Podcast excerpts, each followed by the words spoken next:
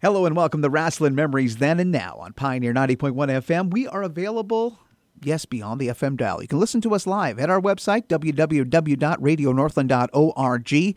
And that's also, if you miss us live and in the moment, you can listen to archived episodes. We have some uh, many, many years of episodes. I've uh, put in the Wrestling Memories page. Uh, you can hear from legends like Dick Beyer, uh, Billy Robinson, uh, Nick Bockwinkel, one of Nick Bockwinkel's last interviews. It's all there radionorthland.org. And another way to listen to us live, if you don't want to go to the website where we stream, is to check out the free app from TuneIn. Hey, man, free is great, especially when you got an app like TuneIn.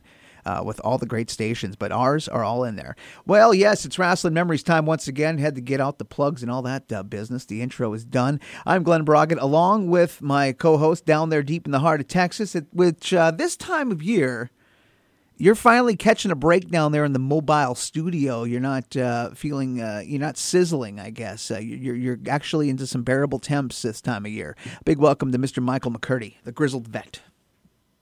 That's right, man. Fall in Texas. The, the temperatures are dropping, you know. And of course, you know, at the time of this recording, today's Thursday, but uh, I'm celebrating, you might say, my 48th anniversary walking this earth. So, in other words, it's my birthday. So, what a great way to spend a birthday and getting to talk a little bit of wrestling memories. Hey, he's still breathing, uh, and he's how old was that? What was that age number? What was that number? What was that day served? Forty-eight. Forty-eight. Forty-eight. Year old man. See, um, I, I, I feel you make me feel young. Thanks, man. But anyway, you're you're here and you get Appreciate to talk. Yeah, hey, hey, hey, happy birthday! In all serious, with all, that serious shit, all with all seriousness, yeah, happy birthday, man. But anyway, uh, this is like uh, you, you you treated yourself and you treated us here, the listeners, to a very cool guest. I mean, I I've, I remember watching him on WCW television. I also remember uh, following him, uh, hearing about him in the magazines, while later learning that he was part of the Mighty Yankees tag team. But he's from Flo- he's wrestling in Florida. He was trained by Malenko's man. This guy is a great guest, and he's also one hell of a Facebook uh, uh, view if you give him a chance. He's got some good stuff, and man, we, we got so much to talk uh, about with him. I'm going to let you do the intro, man. I, I'm I'm I'm excited just to get this whole conversation underway. Well, I think you kind of did the intro yourself. But yeah, you're right. You know, he was uh, tag team Jerry Gray, the Mighty Yankees, worked Florida, Memphis. I remember him from the WCW days and the laundry list of talent that this man got to work in the ring with. You know, and like you said, Facebook, you know, always he's always got some entertaining stuff going up there. Yes. Andy's a collector. Andy's a collector. We're going to talk about that as well. So you know what? Let's get down to it. Let's bring on our guest on this week's edition of Wrestling Memories. And now, none other than Mr. Bob Cook. Bob, welcome to the show. Hey, I appreciate you having me on. You got it in under the wire. I'm 57. Most wrestlers don't live that long, so we're getting lucky. Well, you know, you know they're they're they're lasting a little bit longer. Some of them nowadays, but you know, you know, got to be proud. You know, they hit the 57. But you know, like I said, you had a hell of a career going through. Uh, you know, Florida. You worked at Memphis. You know, WCW. WCW is where I know you from. But you know, let's kind of go back to the beginnings a little bit. We talked about it. You were trained with by uh, you know Boris Malenko, the great Malenko.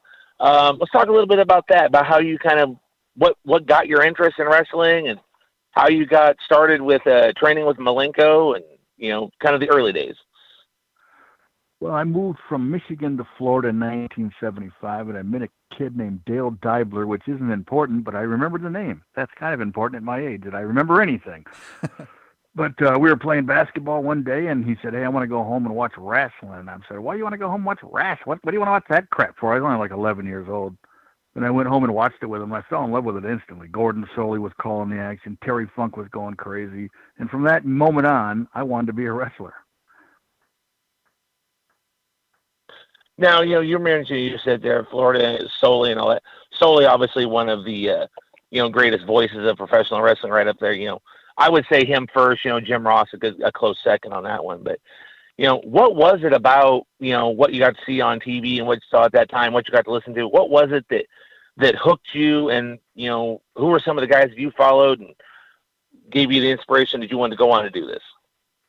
I think what hooked me was just the chaos. It was something that I had never seen before. It seemingly had no rules. They had the most outrageous characters. They had everything that you would think a kid would want or anybody would want in form of entertainment, comedy, drama, violence, revenge. I mean, it was good versus evil And the guys in that era, like Jos LeDuc, and of course Dusty Rhodes just turned babyface, and Terry Funk was a world champion, and they all just had larger than life personalities. And when you're a kid and you eventually go to the matches and see them in person, they were larger than life human beings, and they really were. But as a kid, they were even more so. So you're more in awe of the fact that they're on TV and then you see them in person and you're able to actually get autographs from the good guys and get shut down by the bad guys. And I don't know, it was just something that just hooked me at the, at the very first time I saw it.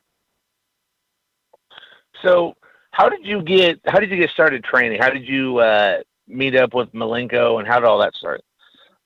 I got lucky, 100% lucky. And my mind was that I wanted to be a wrestler. I had no idea how to do it. You couldn't Google it back then. They didn't have a wrestling school in the backyard of anybody around my area or anywhere else in that, you know, era. But I used to go to the. I moved to Tampa with a friend in 1981 after I graduated from high school with the idea I was going to be a wrestler. That's where they taped Florida Championship Wrestling at a place called the Sportatorium. And at the time, I didn't know this, but I went to the Sportatorium for the TV taping, and I talked to an old wrestler named Gordon Nelson, who was at that point he'd referee, and he still wrestled once in a while, set the rings up. But I asked him, I said, "How do you get in wrestling?" And I was only an 18 year old kid, and he said, "Well, you know, you got to be in really good shape, and you come in for a tryout." Which in those days meant that they would stretch you, beat you up, discourage you from being a wrestler. The next week, I went to the Armory in Tampa, where they had wrestling like every Tuesday night for 30 years.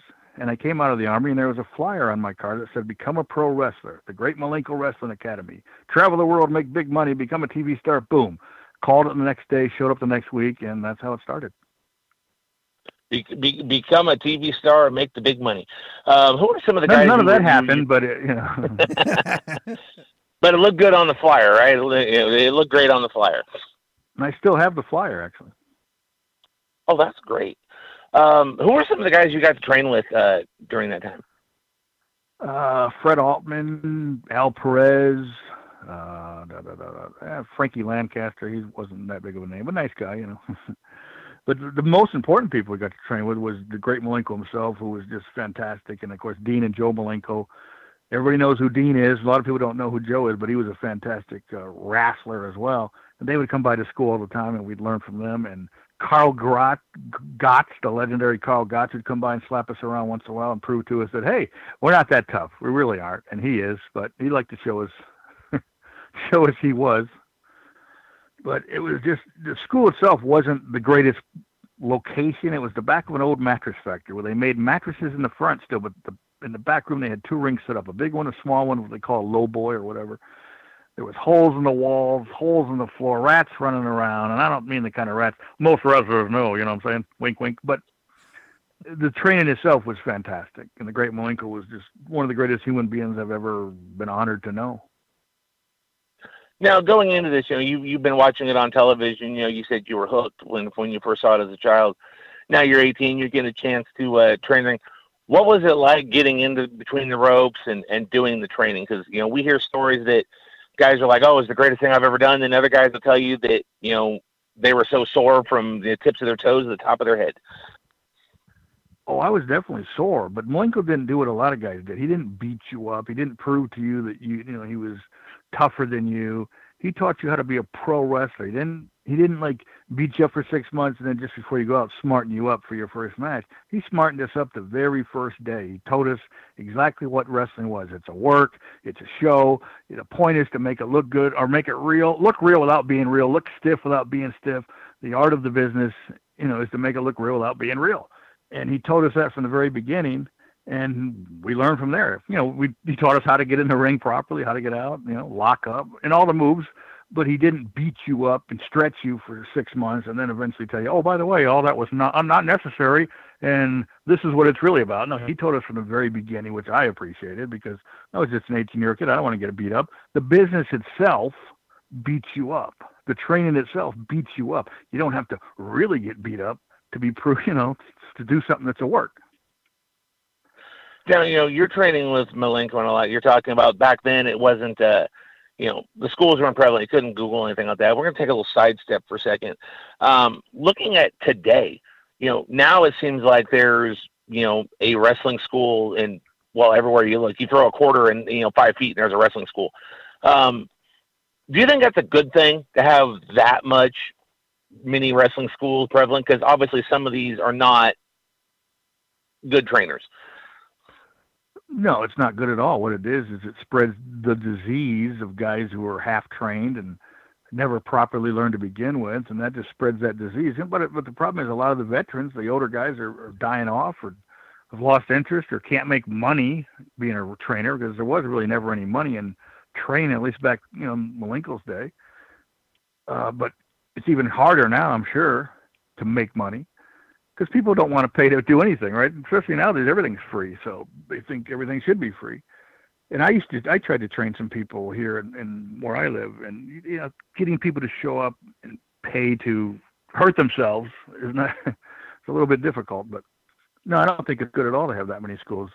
There's a few. There's a lot here in Florida too. There's a, some good ones, but you know, when you see some of the talent in Florida, you wonder where they got trained. Well, you can say the same thing here in Texas. There's a lot of times you look at guys and you, you kind of wonder about that because yeah, there are a lot of schools out there. I mean, there are you know legitimate ones, but you know it just seems like there's too many coming out now where there's guys like, oh hey, I wrestled you know two years and I wrestled a match against uh, you know Disco Inferno in a gymnasium, so I can train people. That seems to unfortunately kind of be the mindset nowadays. Yeah, or you can just go on YouTube and watch videos like this. Some guy has a ring in his backyard because he bought it on highspots.com or monsterrings.com with his income tax money one year, and he's showing you this is how you properly throw a punch, and you just shake your head and please don't watch this video and copy what this guy's telling you. But that's the new world we live in, so. I tried training when I was about 19 years old. I thought I'd give it a try. I wanted to be a wrestler, and after like a week, I decided, you know what? I'm going to look in different avenues. So I started getting into writing and photography and stuff like that. So that was kind of my thing because I decided it, it was a little too rough for me. That's a smart decision because I'm 57 years old and both my knees are shot, my hips are shot, my back is in pain constantly, and all things that are going to have to be addressed eventually. Either that with either that with a bullet to the head, or eventually go to a doctor, which I haven't been to in 20 years. But eventually, it'll have to be taken care of one way or the other. But none of it would be uh, going on if I wouldn't have done wrestling, but I wouldn't want to change that. Even though I was never a big star, it was the best time of my life, and I don't regret anything. Maybe a couple of things, but we won't talk about that. Well, we might ask a question about it later, but um, how long did you train with uh, with Malenko before you you had your first match? I'd say probably four months or so. And I used to go every. I used to live. Well, I lived in Tampa, like I said, for a brief time um, to become a wrestler, and then I decided to move back home because the person I moved to Tampa with didn't want to go to continue going to the school he was going to, and so I went back home, and I had to drive a hundred miles plus back and forth two times a week, and sometimes three times a week on the weekends, every Tuesday and Thursday, and that was back before I-75, which is the interstate here in Florida, was open so you had to go through all the small towns and stuff. It took like, you know, two and a half hours to get there, two and a half hours to get back. I didn't regret it, but I'm just saying that's what I was. I, I consider myself pretty dedicated to do that. And I never missed a, a class either. Because Malenko had that ability to make you want to learn each time. So when you went there, you didn't leave dejected or or feeling like you're not learning. He made you want to come back the next week. So, what was your who was your first match with? You know, what do you remember uh, most about? You know, getting through, walking through that curtain the first time, and stepping into the ring in front of a crowd to actually wrestle your first match. Well, it wasn't much of a curtain. It was at actually at a Moose Lodge in Tampa. The ring was set up by a lake, and people sat around the ring in lawn chairs. And I got paid twenty bucks on all the barbecue we could eat. And it was a show that Malenko Malenko would do little shows around the area to give us experience in front of a crowd in the beginning and it was just one of Malenko's shows, and that's where I had my first match. I was in the in the first match with a guy named Will. I don't remember his last name. He wore a mask, but we practiced the entire ten minute match at the school for weeks. It's the only match I ever practiced, you know, from beginning to end, every aspect of it. But that's the only one I ever did that with. There's pictures of it on my Facebook, blurry, bad pictures taken with like a 110 camera. Remember those? And you had to actually go and get the film developed. Oh no! Before you could just take out your phone and go click and have like a you know 18 gigabyte uh, you know mem- mem- image. Sorry, I'm stumbling my words here. Um, so you're stepping into the ring. You know, you're wrestling that first match. You're in front of the crowd. You know, what kind of what's going through your head? you know, what are, you know, the nerves, the excitement, you know, just you know a little bit about what's going on during that because you know I've heard from many people their first match that sometimes they say it's just a blur of what happened. You know, I don't remember a lot about it, but I do. I was nervous every time I wrestled. I always thought that if you were nervous, it meant you cared. If you go out there and just like, ah, hey, I'm not nervous, I don't care. You know, I always cared. You know, I cared. I, I was I cared more that I didn't hurt the person I was wrestling, or I didn't look like an idiot more than I do normally. But I cared, and I was always nervous before I went out. But once you get out there, you know, and you just the bell rings and it goes away. But literally, you know, all day long, if I have to wrestle that night, I'll, I'll be like just thinking about it, and closer it gets, you know, frequent trips to trips to the restroom, and you know. I had a I had a wrestler once tell me that you know, if you're if you're behind the curtain and you're not nervous, then it's time for you to just hang up your boots and quit because you need right, to be that's... like, you know. Yeah, that's what I'd say too. Now, once you got you know you got that first match under your belt, who are some of the guys that you know you wrestled you know on a regular basis or got that chance to wrestle uh, in the early months of your career? You know, it's funny. Like I said, the the first match was at a Moose Lodge, twenty bucks. First opening match. The second match was like a week later at a high school gym where there was like a lot of people there. I got paid fifty bucks for that, and I was in the main event with a guy named Louis Estea, who he wore a mask at that time, and we were wrestling the Dean and Joe Malenko. So, but that's because Malenko, you know, I can I can say this proudly. He liked me, and he thought I had at least potential, or then I was good enough to be on his shows and, and higher up on the card. But you know, that's why I was in the main event. But it doesn't matter why I was there. You know, the week later, and it was you know. But a lot. I wrestled Al Perez early in both of our careers. He started a little earlier than I did, but I'm, I'm sure you know who Al Perez is. He used to be a star in Texas. Oh yeah. Yep. But um, yeah, I wrestled him on a few of Malenko shows, and uh, you know, not a whole lot of big name guys then, because once Malenko trained certain guys, they were able to like like Fred Ottman. He went on to become Tugboat and Typhoon, the Shockmaster, and and he didn't stick around too long. He went to like I think he went to Texas and Memphis and.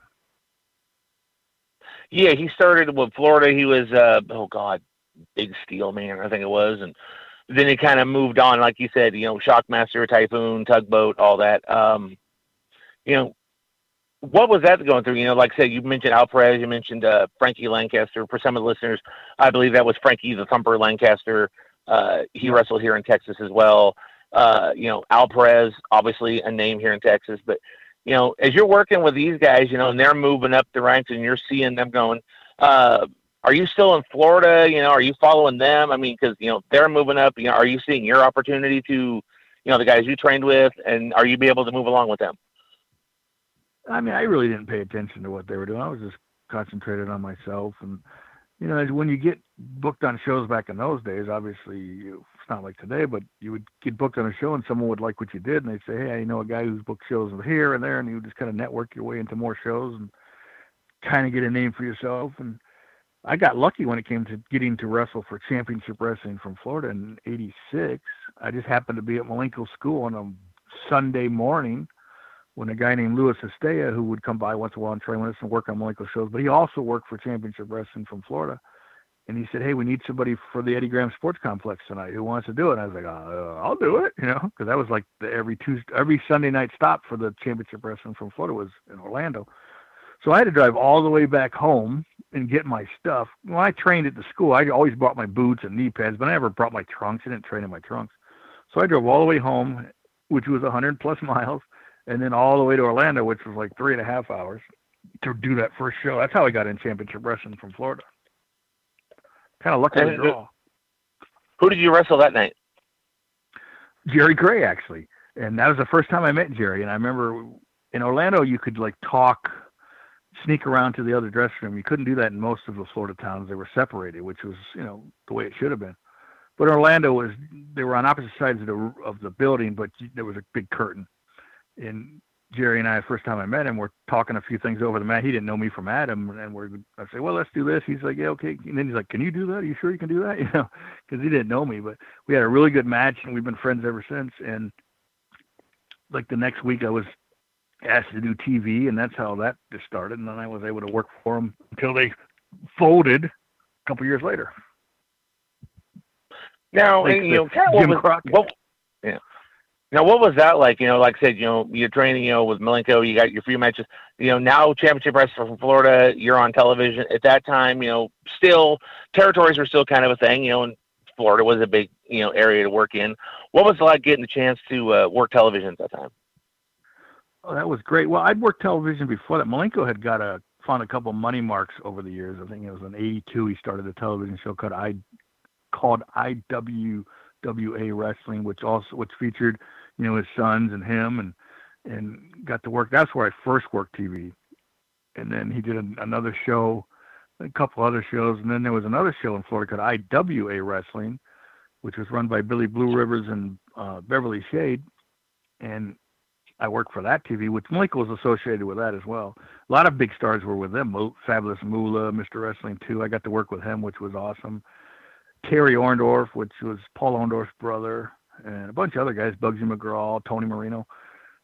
But the first time I ever wrestled for Florida Wrestling was incredible in my own childhood memory mind because when I went home and saw it that next weekend, having Gordon Solie call a match I was in was almost like, is this real? You know? Now you mentioned a name there. Uh, she's been a guest on our show before. Uh, she's a friend of mine. I see her at the Hall of Fame every year, and that's it. You said you got to work uh, promote with uh, Beverly Shade. You know, what was Oh, it like getting to work with getting to work for her? Because at that time, you didn't have a lot of uh, of female promoters. Well, they were great people and just a lot of fun working with them. We had, uh, like I said, Bug, when I first worked with them, uh, Bugsy McGraw, I think, was booking the shows. And Bugsy was had me managed by Ox Baker, which was really cool for me because I was a you know big Ox Baker fan when I was a kid. Scared of him when I was a real kid, but um, grew to appreciate him more once I learned more about the business. But being able to be managed by him as a young kid, probably 22, 23 years old, was awesome. And that was all because of Beverly and Bugsy and Malenko. Angelo Poffo was there then. Yeah, I met Ox Baker guy. at uh, I met Ox Baker Cauliflower Alley years ago. Uh, you know, funny story, kind of, you know, in you knowing Ox, you might get this one. You know, one of the guys commented that, you know, I look like I could be Ox's son. You know, and Ox kind of looks at me and he goes, There's no way he could be my son. I haven't seen his mother in how old are you, kid? I'm 35. 37 years, and how he put it. And I mean, the audience, the, everybody in the building room just started laughing because that was Ox. You know, tough as nails in the ring. You know, you were scared to death of him. But outside the ring, you know, very nice guy. You know, I don't think a lot of people know he had a hell of a singing voice. I don't know if he ever regaled you with any uh, songs in the locker room, but you got an Yeah. Ox Baker story you could share with us? He was uh, one of the funniest guys I ever knew, actually. Hilarious guy. First time I ever met him, though, he was sitting in his dressing room singing some kind of song, smoking a cigar with his toenails painted. And as a, a young kid, this is like first time you're meeting this guy that always portrayed himself as a real, you know, bad guy. And here he is singing and being, you know, jovial, I guess is the word. And his toenails are painted. And you're just like, all right, what's happening here? That's Ox for you. All right, I'm going to pass he the mic over to. Glenn. Oh, I'm sorry. I was just going to say, Ox stayed at my house about a year before he passed away. He came down, whatever year Randy Savage died, because they did a benefit show for Randy Savage. I don't know if a benefit show, a tribute show. I shouldn't say benefit because he was already dead. What's the benefit? But it was a tribute show to Randy, and Ox came down, and he stayed at my house, and we had so much fun. We made him watch Escape from New York with us, and he had all my neighbors over. He was like holding court in my living room, and everybody was just rolling. He was just so full of life. All right, I'm gonna I'm gonna hand the microphone over to Glenn. I'm sure he's got a few questions for you. Did did Ox have the opportunity to cook for you? Because he had he didn't he, he had a cookbook out too uh, a few years Yes, back. he did. Yeah, he had his cookbook with him too. No, he didn't cook. We actually cooked for him, but yeah, he talked about that, and he talked about he was going to write another one too, I think. And but it was just hilarious. And he also like one of the neighbors invited him down to their house for coffee the next morning, and he went down there, and he ended up going to the wrong neighbor's house. he went to this house of these two guys that lived there at the time, um, and he knocked on their. He's telling the story. He goes, "I went down there with my coffee cup, and I knocked on their door, and." And you know, could you imagine a guy like Ox Baker? Because he looked the same, you know, until he died. knocking on your door at seven in the morning. Here, I'm here for coffee, and they have no idea who you are. He went to the house like across the street rather than the one he was supposed to. You mentioned Jerry Gray. Uh, you and Jerry uh, teamed up, went under the masks uh, as the Mighty Yankees. How did that come together with you guys? Uh, who decided that that was uh, going to be the move for uh, for you two to go under the mask? I know Jerry. He Jerry, uh, by the time he was in Florida, had a few years under his belt, including time working for Crockett and other other spots along the eastern part of the country. But what do you remember about the moment you guys it was decided upon that the, the Mighty Yankees were going to be the tag team? You guys were going to be the Mighty Yankees. Yeah, that, that definitely wasn't our idea, the name, but, but that was Mike Graham and Kevin Sullivan. We just showed up at, I think it was Robarts Arena, which was this place every month that we'd wrestle in Sarasota, Florida, which I'm ra- rattling, off- rattling off arena names and cities most people have never heard of. But, and they call us in the dressing room, hey, we want to make you guys a tag team, call you the Mighty Yankees. The reason they did it is because they're like both big baseball fans. so originally they wanted us to be baseball players under a mask. Like the pinstripe They sort of thing. Changed the idea. That was before the Brooklyn Brawlers, or not Brooklyn Brawler. What do they call that guy uh, with the baseball? Anyways, Oh, Abe Knuckleball Schwartz. right. I mean, that was their idea before that was we were going to be under mask, but we're baseball players or something stupid. But we didn't do that. And then we got to be the Florida Tag Team Champions. We beat Mike Graham and Steve Keirn for the title. We're actually the last Florida Tag Team Champions, regardless of what the record book says. We never lost the belt. Now, what? No, you, you're a team. You're a heel team. What was you, know? Talk about what it was like to start to be able to, to generate heat. I mean, it's not an easy thing to do, but what was it? How, how did you develop the uh, the penchant for getting people riled up? Talk about uh, getting the crowd riled up and, and, and building your way into becoming proper heels, both you and Jerry. Well, for me, I used to like just watch people that I thought were good heels. Like Jerry Lawler was a fantastic heel. Terry Funk, my favorite wrestler of all time, greatest heel of all time, in my opinion. Mean, he had of anybody I watched as a kid or went to the shows as a kid, he got in fights with fans more than anybody I can think of. Beat him up every time. Never had a problem with him, but all because they believed back in that era. So I just, I, I just like did that, and you try to channel just being a jerk. I don't know. to, to me, being the bad guy was the most fun of all. And you also uh, you, you talked about Mike Graham and Kevin Sullivan kind of helping uh, form what was the the mighty Yankees. Uh, you also had spent with with uh, with Jerry. You guys uh, worked many a match with Mike Graham and Steve Keirn. Now another Steve Keirn, I, I think, is one of those guys that I mean, more and more as the years have progressed, uh, lots of fans are getting to realize just how talented he, he was. There was also that talk that he could it could have been him instead of Bob Backlund to run with the WWF title uh, back in the late 1970s into the 80s. Uh, Steve Keirn, I mean, whether it was uh, in the singles or whether it was with Stan or with Mike Graham, he was just such a, a, a great professional wrestler. What was that like? This as far as like getting it was it sort of like sitting under the learning tree, uh, working with Steve. I mean, just the, the the art of tag team wrestling, kind of picking up a few notes with him. That was awesome. Steve's still a friend. I talked to him on the phone the other day. He, uh, to me, is one of the best, and that's what work with Mike and Steve. You learn something every night. Every night was just a blast. You look forward to the match there that night, and you couldn't wait to do it. You know, because back in those days, you were we were working seven nights a week, so we're basically working the same guys when you're in a program. You know, obviously with the with the titles and different things. So we got to work with them like almost every night for a while, and you just you learn something every time. Just even little things, you know, and and and because they were both just so good, so smooth, easy, light as could be, never hurt you, never took advantage of you. And that's you know the best to me. Mm-hmm. But yeah, I think Steve's one of the best. So is Mike. Oh yeah, underrated if if that's the word. But I think I don't think Steve liked to travel as much in those days. As far as why he wouldn't be a, I think he'd have been a great world champion. Oh, I well, I definitely agree with you on that. Uh, in your time with Championship Wrestling from Florida, of course, it was the uh, the years following uh, Eddie Graham's uh, passing, and uh, you know the company wasn't uh, as strong as it was at certain points, and you know the kayfabe era and the territories were starting to kind of show signs of wear and tear. But you got to work with some interesting folks, though, down there in Florida, down with the CWF, and some guys that uh, you know, you're a true wrestling fan if you remember these guys. I just wanted to bring up uh, if you can share some memories of, because I, I was a big follower of the Apter Mags up here in Minnesota, so I read a lot about these guys, and I even saw uh, Bad News work uh, up in Stampede when we get the Canadian feed. But a couple of guys I want to talk about. Uh, Bad News Allen, first of all. Uh, what what do you remember of, of, of Bad News? Uh, he wasn't there for too long down in Florida, but he was down there uh, in in the early part of 1987. Yeah, he was a really nice guy. I got to work with him uh, on TV, and he let me get a lot of stuff in, surprisingly, because he was a you know real bad guy. Not a bad guy, you know what I mean, but a Mhm. tough guy.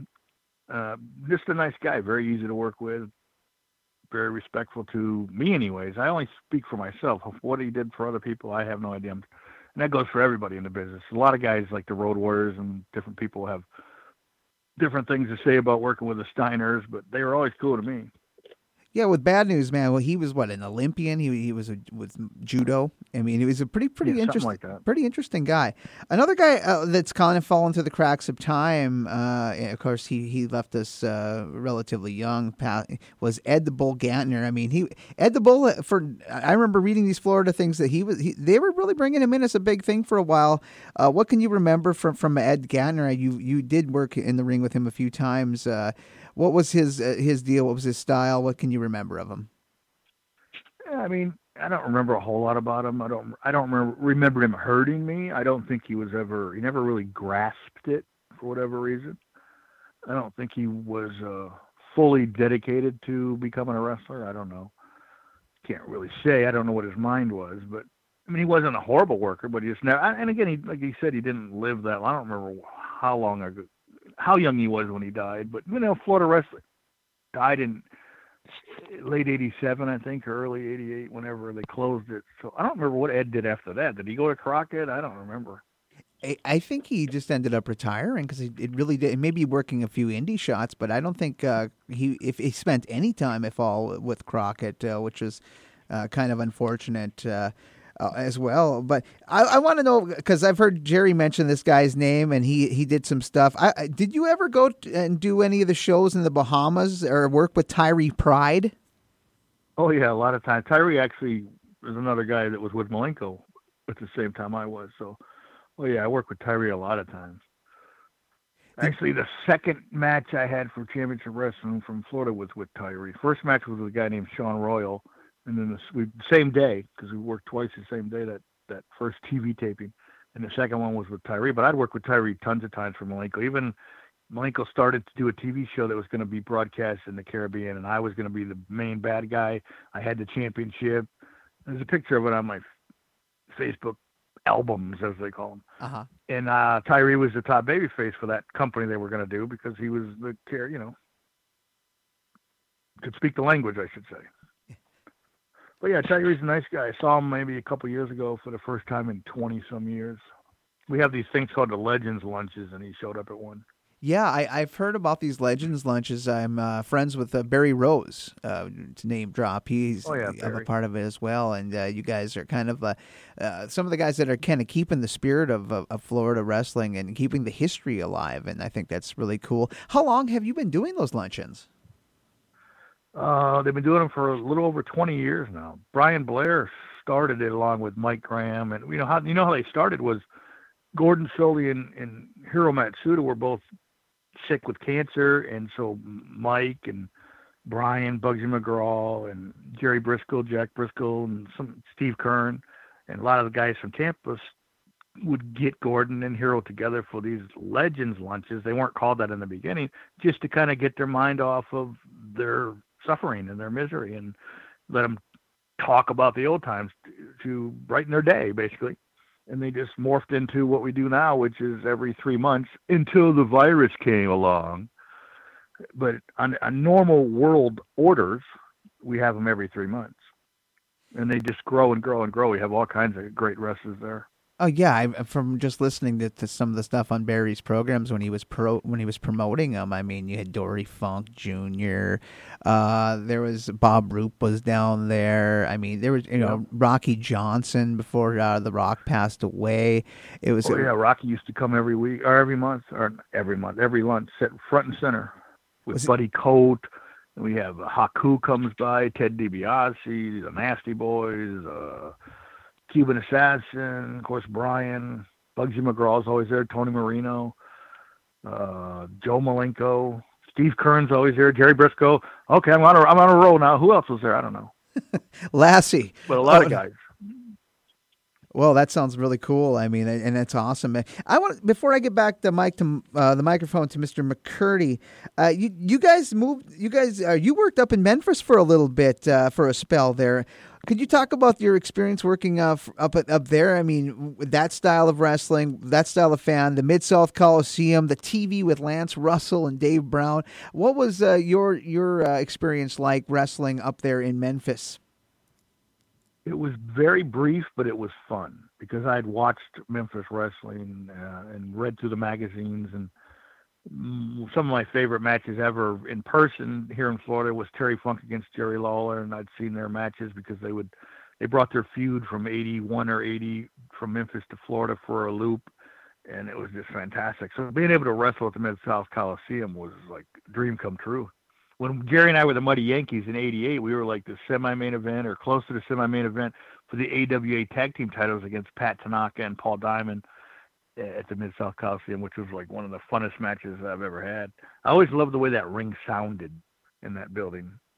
Man, and you got to work with, with, with Diamond and Tanaka and, and Pat could just fly, could, could could take the bumps, man. Boy, when you watch those matches, boy, he was he was something. And Paul's another one that was trained by the great Malenko another Malenko connection. I know uh, Mike wants to get in and, and, talk about some of the the, the work uh, you did with uh, the NWA and WCW. So I'm going to bring back Mike McCurdy to the conversation. It was a pleasure chatting with you, Bob. Hey, thanks. Appreciate it. So, um, how many years were you with WCW? Uh, uh, from 87 to 94. So whatever that comes up to, seven, oh, six, seven years, seven years. Yeah. Because see, I remember, you know, like when you said, you know, not as big a name in the '80s and all that. I remembered a lot of the, uh, you know, the guys that you know on the other side of the ring. You know, Barry Horowitz, you, you know, guys like you know Dusty Wolf, you know, Sunny Beach. I remember you guys. I loved watching a Bob Cook match, and you got to wrestle everybody in WCW at, at that time. I mean, like I said in your intro, you faced a laundry list of just top level talent in WCW what was your run in WCW like getting to work, you know, TV, pretty much well every television, and getting to work with you know with these main event guys? Uh, for me, it was awesome. You know, I always knew my place. You know, I never had an ego. I never had an attitude. I always showed up on time, to, time, did the best I could, never cared whether I won or lost. And there's a funny story. One time, you know, I got to beat Joey Maggs. They did a thing in '93 or something called the Battle of the Underdogs. Oh yeah. So they had a bunch of us losers have a match every week, and they had a big meeting before the TV taping at Center Stage in in Atlanta, and all the guys are sitting around. Dusty's in a ring, and he's going, "We're gonna we're gonna shake things up tonight. Even Bobby Cook's gonna get a win." And I said, "But Dusty, I don't want to win." He said, "Sit down and shut up, Bobby. You're gonna win." So I got to go in and and beat Joey Maggs, who was a great guy and a great worker. But for me, it was just fun being there and being on the road because it was kind of like an outlaw lifestyle, you know. I'd leave my house on a on a Sunday and get back on a Friday, and that's probably why I was so married for so many years. I was never home. It's the best way to have a marriage, by the way. I might have to take that advice. now, who are some of the, you know who are some of the guys that you really like to work with uh, during the WCW run? Because, like I said, you were pretty much on like every television. Everybody, I remember Bob Cook matches, you know, easily. Who were some of the guys you enjoyed working with? Uh, Bobby Eaton, Ricky Steamboat, Flair was awesome. Uh, Cactus Jack was a blast. Kevin Sullivan, the Road Warriors, the Steiners. Uh, uh, I mean, those guys like Bobby Eaton and, and Ricky Steamboat and guys like that. I mean, they were so easy and so, you know, pe- people like like wrestling fans today. or they like them to lay it in or something. Nobody wants you to lay it in. No one ever told me, "Hey, hit me harder." You know, if anything, they said lighten up. But oh man, there's so many guys trying to bring up names. Sting was a blast. Uh, whew, I don't know. Even Norman the Lunatic was fun. What about Dustin Rhodes? Love Dust, Dustin Rhodes. I got to Oh, bring Dustin that into the conversation. Yeah, you have a very important uh, history with Dustin. I mean, Dustin today in AEW still doing his thing and looking amazing. But uh, let's go back to your story with Dustin Rhodes. That's right. I had his very first match ever for a company, what was called Florida Championship Wrestling, not Championship Wrestling from Florida. When they closed that in '87 because of Jim Crockett, Mike Graham, Steve Keirn, and Gordon Solie reopened Florida back up in '88 with some investors, or so, I don't know about that, but they used us on the shows. Jerry and I were the Muddy Yankees again, and but I had Dustin's very first match and his second match actually. His first match was in I think Arcadia, Florida. They say it was in Tampa. That was actually a second match, and it was taped for the TV. And course, I lost, but he cheated. I swear he cheated. But yeah, Dustin was a great, great to work with. Even the first match. What's it What's it been like to see him uh, through the years, and even still, uh, you turn on the TV uh, on a Wednesday night, and you could see him on some weeks. What is that? What is? It, I mean, to think about just his longevity in the business, and now he's at a place right now where he's in the number two company uh, in in in the United States, pro wrestling wise. I think it's great. I mean, I'm proud of him. He, you know, he had a lot of setbacks in his life for various personal reasons, and but he got it all under control. And he, he created. I mean, he was in a tough position. I mean, his dad's like one of the f- most famous wrestlers in history, a legitimate legend of entertainment and wrestling. And he kind of he carved his own path and created his own legend with the Gold Dust, and then and still doing it today. It's amazing. Mm-hmm. And, And you know, what 52, 51? I don't know. Yeah, he's in he's lower lower fifties. I think like fifty three maybe. Yeah, but, but you know, got him Yeah. and, and, and, and you got Cody too. And, and with Cody, the youngest, uh, the son. Uh, I mean, I I have to really uh, respect his balls uh, to, ballsiness to uh, you know go out and leave the WWE, and then he- the way he embarked on his own tour, kind of a guy for hire, and the way he was able to uh, elevate his profile and get some really big matches, get hooked up with the guys like whether you like them or not, they're they're they're a big part of the wrestling business today, the Young Bucks and this whole elite thing with Kenny Omega, and to eventually put in the all all out, all in, all these pay per views, and to eventually get this deal with AEW with the Khan family. I mean, boy, that's a lot of moving and shaking. The daddy would be proud of because uh, you know not only we know Dusty from uh, his in the ring stuff, but uh, lot, some people uh, who are maybe casual fans uh, really didn't know how much of a presence he was behind the scenes with the booking and the promoting. Oh, definitely. I, if anything, when it comes to Dustin, if you're listening, help me get a job with AEW. I can at least teach some guys how to throw a punch because some of those guys have a clueless when it comes to throwing a punch. Okay, Mike, Yes. bring it back I to just, you. I just been, I, I, I just been listening. I just been listening.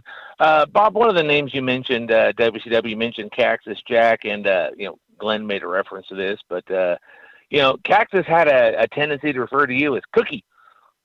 Any background to uh, where that came from?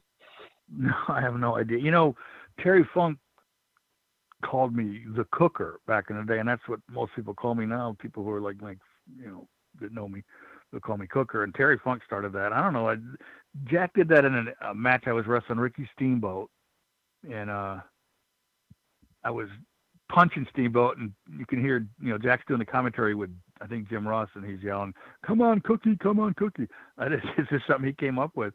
I even exchanged like uh, messages with him through uh, Twitter not long ago because I'm part of the CAC or the Cauliflower Alley Club. I'm the social media director, and uh, Jack was uh, donating money for his cameo appearance to the CAC. And during our exchange, the last thing he says was, "Have a good day, Cookie." So, so he remembers it.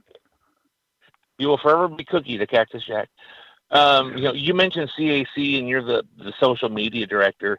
Uh, social media seems to kind of become a big thing, obviously, you know, in professional wrestling. You know, what's your take on the on the social media scene as far as wrestling goes now? Because you know, I understand you still follow the current product, and obviously, part of the current product is the social media scene.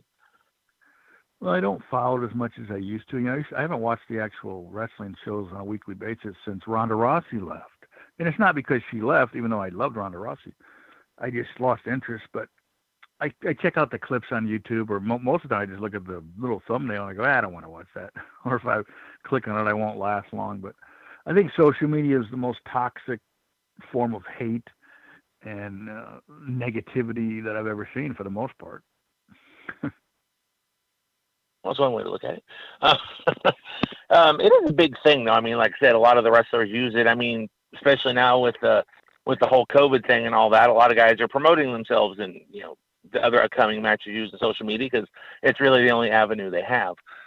But um, you know, outside of wrestling, you know, Glenn mentioned this as well, is that uh, you know you're a collector.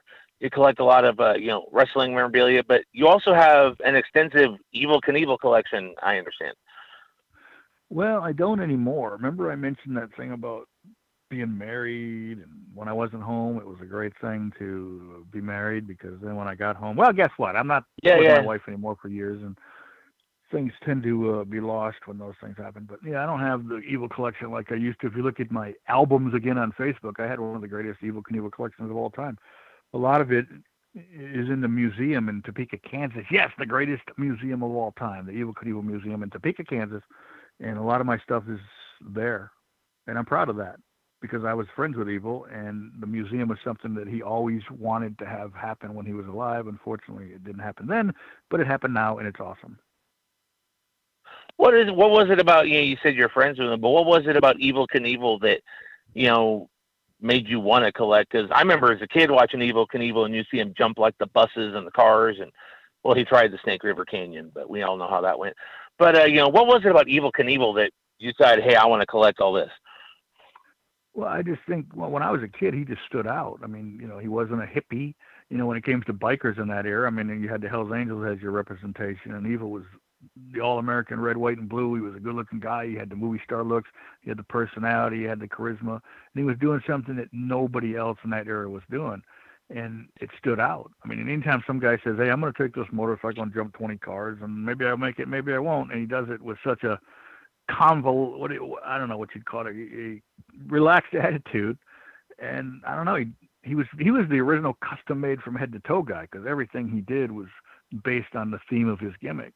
You know he didn't just drive any car he made he drove custom cars custom motorcycles with paint jobs that fit his theme and he stood out to me and I don't think anybody can truly under explain why somebody clicks I mean there's a lot of Elvis fans and you can say well he was a good singer but why do you really love him you know who can answer it? But I've loved Evel ever since I was five years old, and he was a great guy to me and my family. When I got to meet him the last ten years of his life and be friends with him, and he had the memorabilia. I mean, he was when you see somebody on TV and you think that's the coolest guy I ever saw, and then you can go to the store and every in the '70s, every aisle had something Evel You could go to the shoes; they had Evel Knievel shoes, pajamas, shirts. You know, in the toy section, they had every imaginable toy. They had books, puzzles, games, posters. You go to the checkout, they had trading cards. So it was everywhere. So it just caught your eye, and I don't know, I fell in love with it. I remember the Evel Knievel stunt bike. You loaded him up, you pushed the button, he shot down the track, and he would do the jump. I remember that. I had that as a kid. I thought that was Well, the greatest toy on the you planet. You actually wound it up. You didn't push a button. If you pushed Well, the you button, wound it up, yeah, and toy. you you wound it up, let it go. I'm 48 now. You know the the memory's starting to fade a little bit, but yeah, you wound it up, let it go, and he went down the track and did the jump and everything. But They just re-released it again uh, last year, selling pretty good too. now it's probably electronic. Kids to kids don't have the energy it's to wind things up anymore. No, it's the exact same toy. They've re- they've re-released it several times. They did late in late in the late '90s, and then they did again. excuse me, around 2005, and then 2009, and then again. I had to hit the toy store. year. I had to hit the toy store, let my son play with that thing. I don't know if they're in toys or in stores, but you can buy them online at a place called California Creations. I think it's the company that makes them. But they're really cool. My kid got me one for Father's Day. He knows how to make Dad happy. There you go. There you go. There you go. Uh, along with Evel Knievel, I understand you also collect uh, wrestling figures. Well, I don't as many as I. I have a whole bunch, but I don't collect them like I used to. I mean, I'm almost 60 years old. What am I, an idiot? You know, it's amazing when you get the older you get, the things that you swear that you couldn't live without, or things that you you think are so important to you. The older you get, the less important they become for some weird reason. And I think I, I learned that when I had the Evel collection, and I vowed that I would never get rid of any of it because it was, you know, it was worth lots of money and it was the coolest stuff. I mean, I had an actual replica of the motorcycle he used to jump, the Harley Davidson, which are incredibly rare. And I had a life-size replica of his rocket that he used for the canyon jump. and a lot of other cool stuff. But when I had to lose all that, I, you realize the things you find or think are so important to you, and they may be, but once you learn that you can live without them, uh, I don't know. The only thing really important to me now is my dog, and unfortunately, he's eight years old. So, oh, seven years old. Sorry, he's looking at me funny, going, "Hey, dummy, I'm seven years old." now you mentioned you know you're don't rush it. you mentioned your involvement with the Cauliflower Alley Club. Uh, October third, they're having uh, a ColleCon uh, virtual show for to help raise money on that. Uh, why don't you tell us a little bit about your involvement with the Cauliflower Alley Club? How long have you been a member, and you know, kind of, you know, let our listeners know more about it, and kind of maybe you know get some more memberships. Yeah, well, I've been a member for many years, and I actually think, I mean, it's been around for 55 plus years. And yes, they're doing that Cali Con. I'm supposed to be part of that. I don't want to be because I don't like doing that kind of stuff. But Brian Blair is one of my best friends, and I was asked, and so rather than say no, I'm not going to do it, I'm going to do it and look like a fool. But it's it's a they're they're trying to raise you know extra money this year because the the reunion, which is where they raise most of their money, was canceled because of the stupid virus, and. uh but the Cauliflower Alley Club is a very important thing. It's been around, like I said, for 55 plus years. I personally think that every wrestling school in the country should require their students to join the Cauliflower Alley Club, just like buying a pair of boots, because you're giving back to the business when you start, and you never know when you're going to need them down the road. Because they help wrestlers who are falling on hard times, whether it's self-inflicted hard times or just you know divorce, whatever happens, health issues, and the more members we have, obviously, the more people we can help and the more money we can help them with. So it's important. I think every wrestling fan should join because it's not just for wrestlers, and it's a great organization. Now, before we, we wrap this up and I hand the mic over to Glenn, um, with the advent of social media and YouTube and everything, a lot of your, you know, a lot of footage of your matches and your stuff in WCW is now readily available. Uh, the network, you know, you're on the WWE network, a lot of your stuff and all that what is something you want the fans who are now who are now learning about you and discovering your work and all that? What's something you want them to remember you for, or something you want them to look for? I don't know. I would just like them to see a guy who, you know, I wasn't as dedicated as I should have been to the outside of the ring aspect. I used to think I, I was okay in the ring and I gave it my best, but I wasn't dedicated to what you should do outside of the ring, which is the working out and dieting and different things like that. But if you ever see me and know that I was a guy who loved the business, still loved the business, loved what I was doing, hate the word jobber and enhancement talent. I consider myself a pro wrestler. Maybe I wasn't a big star, but everybody has a position in the business. It has to be a first match, second match, last match, main event. Not everybody can be there. In fact, very few people in the grand scheme of professional wrestling history were ever stars, you know and even less than those were superstars, and even less than that are legends. So just to be part of the business for me was fantastic. So if anybody watches and go, hey, a guy had a good punch, he had a decent punch, whatever, just know that I loved what I was doing, and I don't know. To me, that's very important to know. All right, Glenn, I'm going to pass the mic back over to you for the final moments of the show. All right, we're going to wrap things up this week on Wrestling Memories then and now. It uh, was a fun, fast-paced hour talking with Bob Cook. Well, we forgot to mention one thing about Bob, and uh, something that Bob and I have in common. We uh, had both had the awesome experience at different arenas of watching Pink in concert. Oh, I love Pink. Yes, yes, yeah. You saw where did where did you see, happen to see her in concert? Uh, in Orlando, wherever I don't know what the name of the arena is, wherever the Orlando Magic play. Oh, My okay. friend and I went and saw them probably was it like two years ago now. Saw her. Fantastic. Place was sold out. I mean, yeah, it was. You know, I'm not a huge fan of a lot of today's music, but for some reason I've always liked her and got a couple of her really good concerts on Blu-ray from a few years ago when she was in phenomenal shape, which is my favorite version of Pink, by the way, because I'm superficial. Yes, I admit it, but I just think she's fantastic. She's one of the greatest performers of all time when it comes to that form of entertainment. Yes, yes, yes. My wife and I uh, saw her in Fargo. She actually got a chance to see her twice. Man, it's uh, was a fun show. Always just entertaining. You don't have to, be, you know, for, for some who may not know all the songs, it's not not about that. It's about going in and seeing the full performance. And she definitely is someone that gives you uh, your money's worth, especially uh, in in this day and age with concert prices being what they were before this COVID business. Yeah, I uh, I would definitely go see her again. And I had vowed to never go see anyone else because no matter what, I'd be disappointed because like, ah, it wasn't as good as good as Pink, so why bother?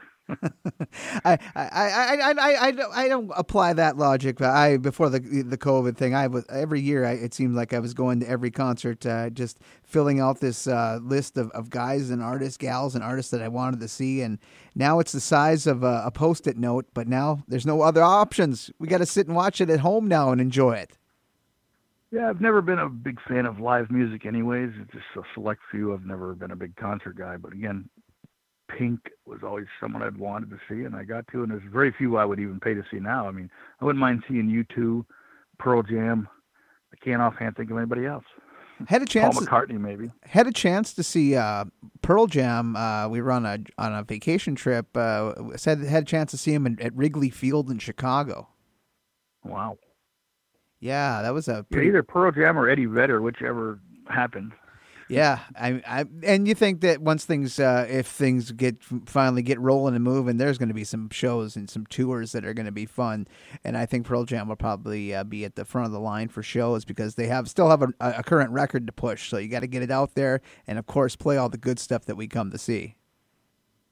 Yeah, definitely. But again, it's not not a long list of people I'd pay to see. Mm-hmm, mm-hmm. Well, I want to thank you, Bob Cook. Also, I want to thank uh, the Grizzled vet Mike McCurdy for uh, hanging around here on this edition of Wrestling Memories Then and Now. We don't only just talk about pro wrestling; we talk about music, life, all that stuff. But thank you uh, to both Mike and Bob. I'm Glenn Braget. So long for now. Thank you, guys. Take care and uh, enjoy.